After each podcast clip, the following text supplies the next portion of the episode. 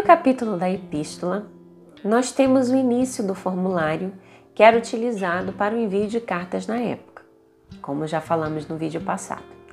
Portanto, esse capítulo 1 é a síntese de tudo que será abordado durante a carta, é o ponto-chave.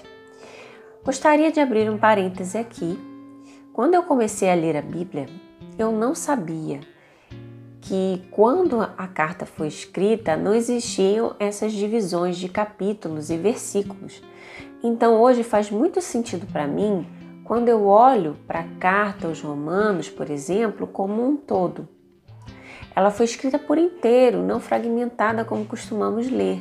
Com certeza, a partir de hoje, você que não tinha essa dimensão e irá também receber um sentido maior, tudo vai fazer muito mais sentido para você a partir de hoje. Mas, retomando aqui, Paulo inicia com o endereço, o nome do remetente e dos destinatários, saudações que, que vão do versículo 1 até o versículo 7, e em seguida, nos versículos 8 até o 15, dá continuidade ao formulário de cartas ele faz ação de graças e sua oração. Apesar de não ter sido incorporado aos doze apóstolos, Paulo é um apóstolo singular, pois ele tem seu envio do próprio Cristo ressuscitado.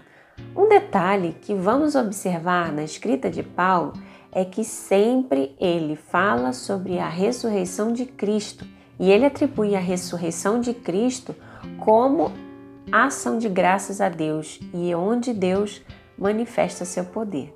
Iniciada a sua ação de graças, Paulo declara seu ministério como culto prestado a Deus no versículo 9.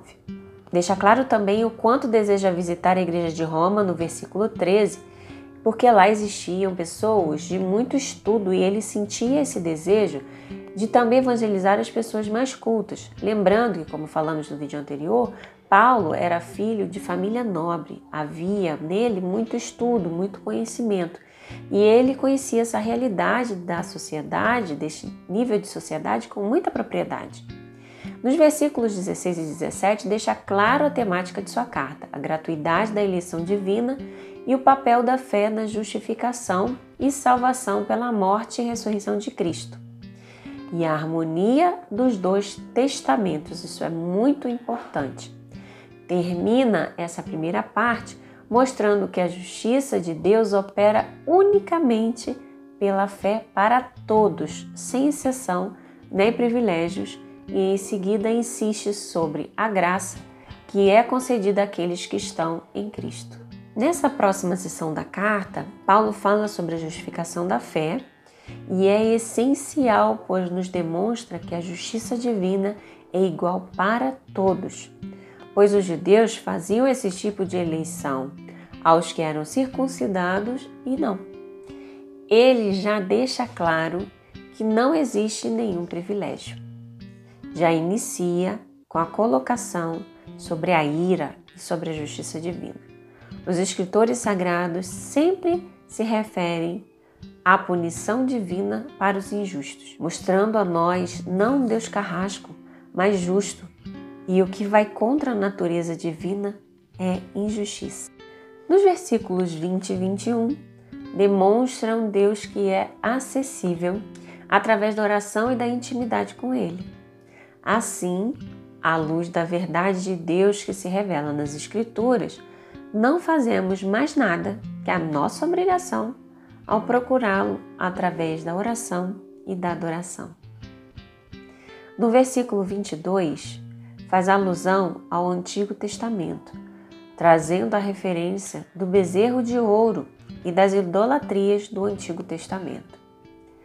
Nos versículos 28 ao 32, destaca que para agradar a Deus deve-se abandonar o pecado e que nós, apesar de conhecer muitas vezes a palavra, nós escolhemos ficar longe de Deus.